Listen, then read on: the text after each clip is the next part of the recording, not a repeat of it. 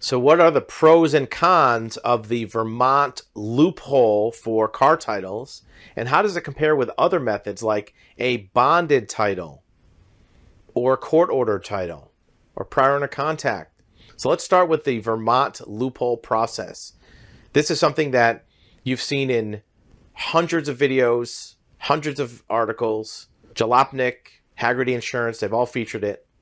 And basically, this is how it goes if you have a vehicle you've purchased and didn't get a title when you bought it, and you went to your state DMV with a bill of sale or a receipt or with no paperwork and said, I want a title, they basically threw you out and said, We don't give titles unless you have the old title. That's what you're supposed to have.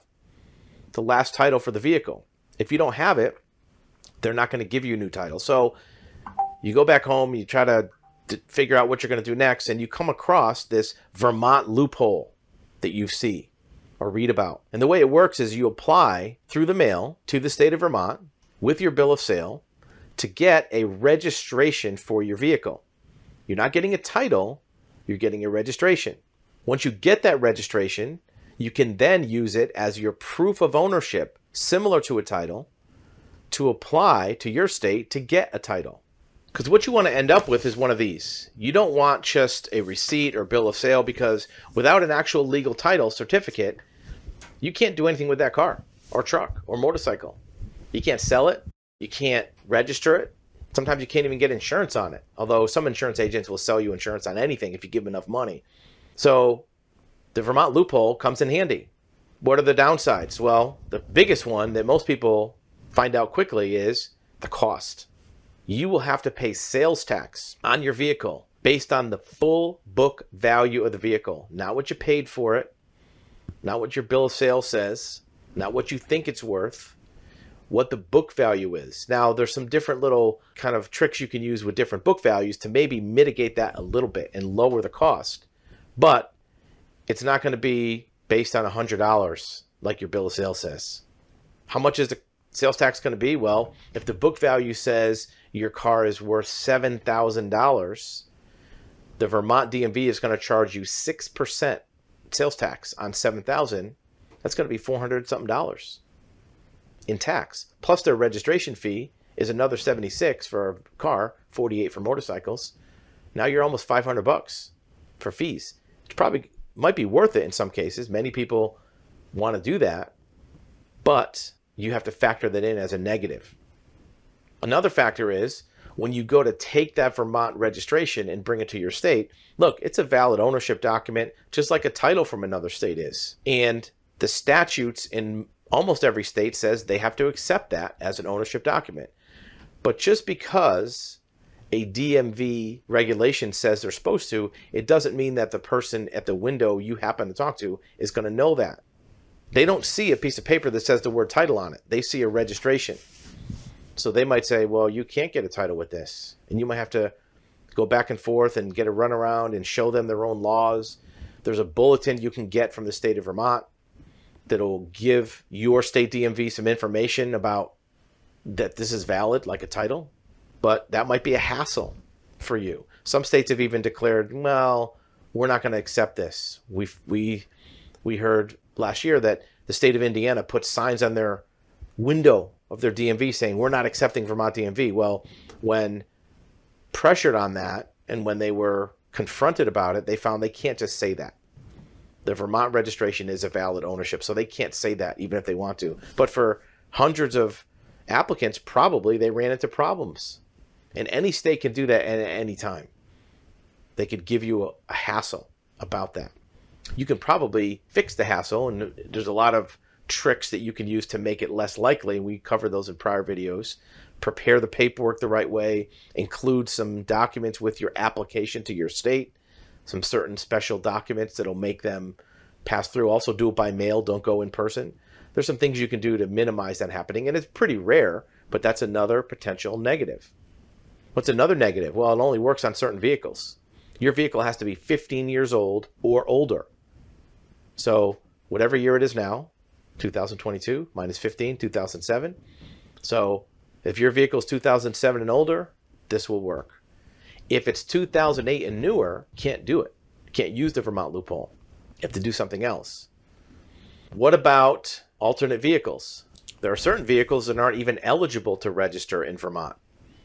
Certain military vehicles, old Humvees, Japanese mini trucks, you can't register in Vermont, so it won't work.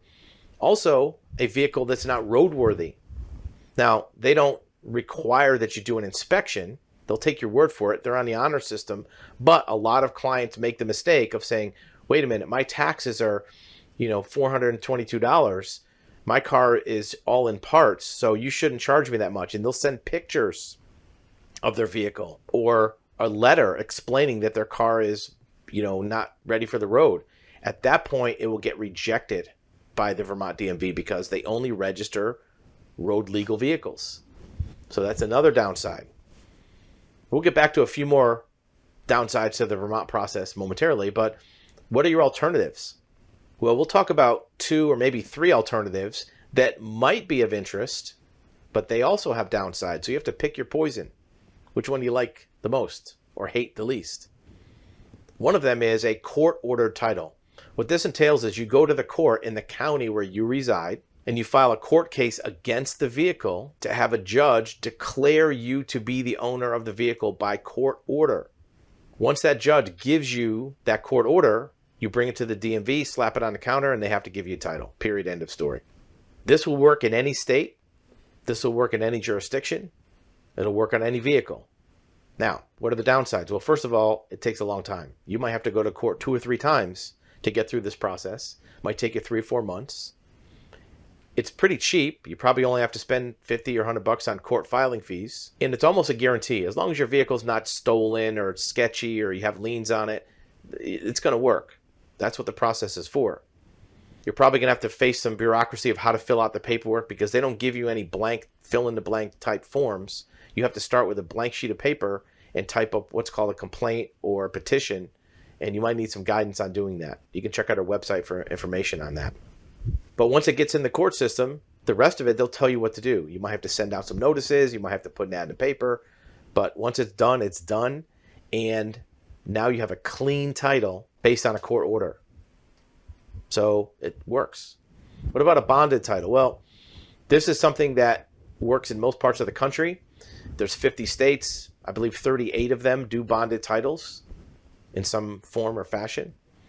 What you do is you get a surety bond from a bonding agent, and instead of having the prior title, you use that surety bond to convince the DMV to give you a new title. What are the pros and cons? Well, the advantages are it's cheap. You don't have to pay tax to Vermont. You don't have to do the two step process of going to Vermont and then waiting, going to your state. It's all done in your state. Downsides are you have to buy surety bond. Not going to cost that much.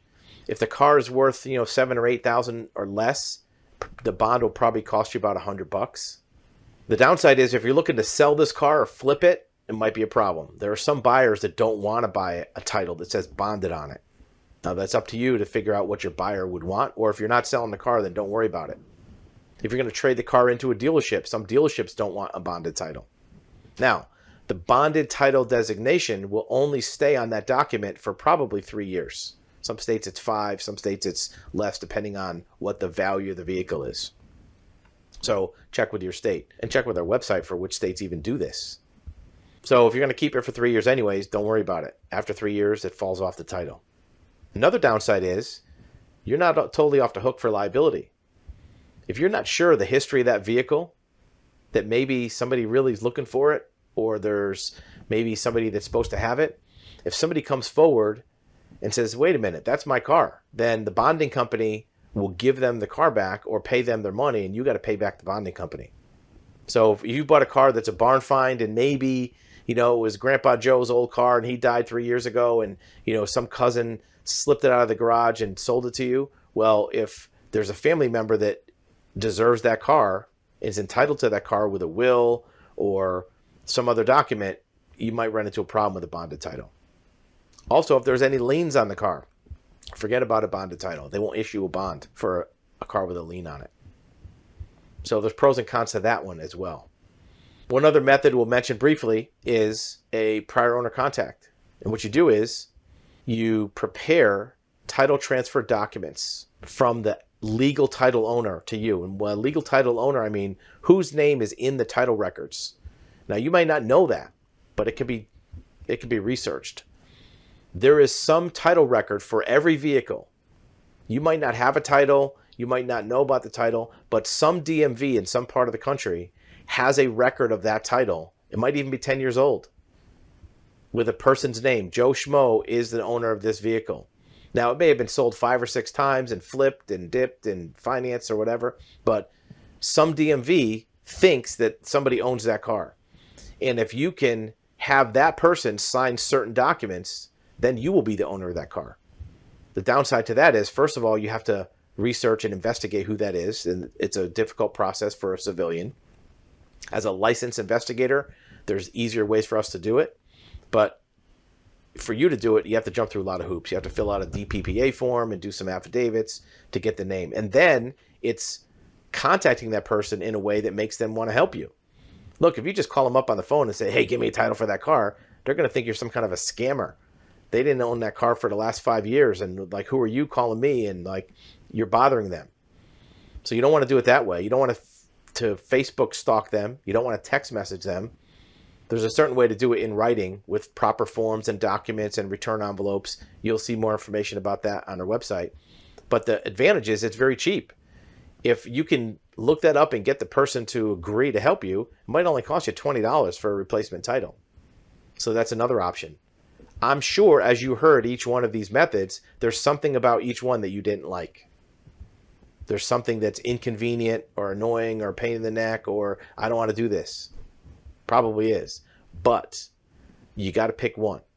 The title's not going to magically show up on your desk if you don't have the old title. So buckle down, read through them, see which one is the best one for you based on what you feel like doing and go for it. Because the longer you wait without having a title, the more chances some of these loopholes go away. Some of the availability goes away. Some title records get deleted over time and it could be harder to do this in the future than if you do it sooner. Look, all these things you can do yourself. There's companies out there charging five, six, seven hundred dollars to get you a title. You can do all this yourself with the proper education, proper instruction, proper knowledge, proper discipline. If you want to pay five or six hundred dollars to get a title, go ahead. But you can do it yourself with some research, and that's what our website is for to give you that research. So look at all your options. Vermont loophole is one of them, not the only one.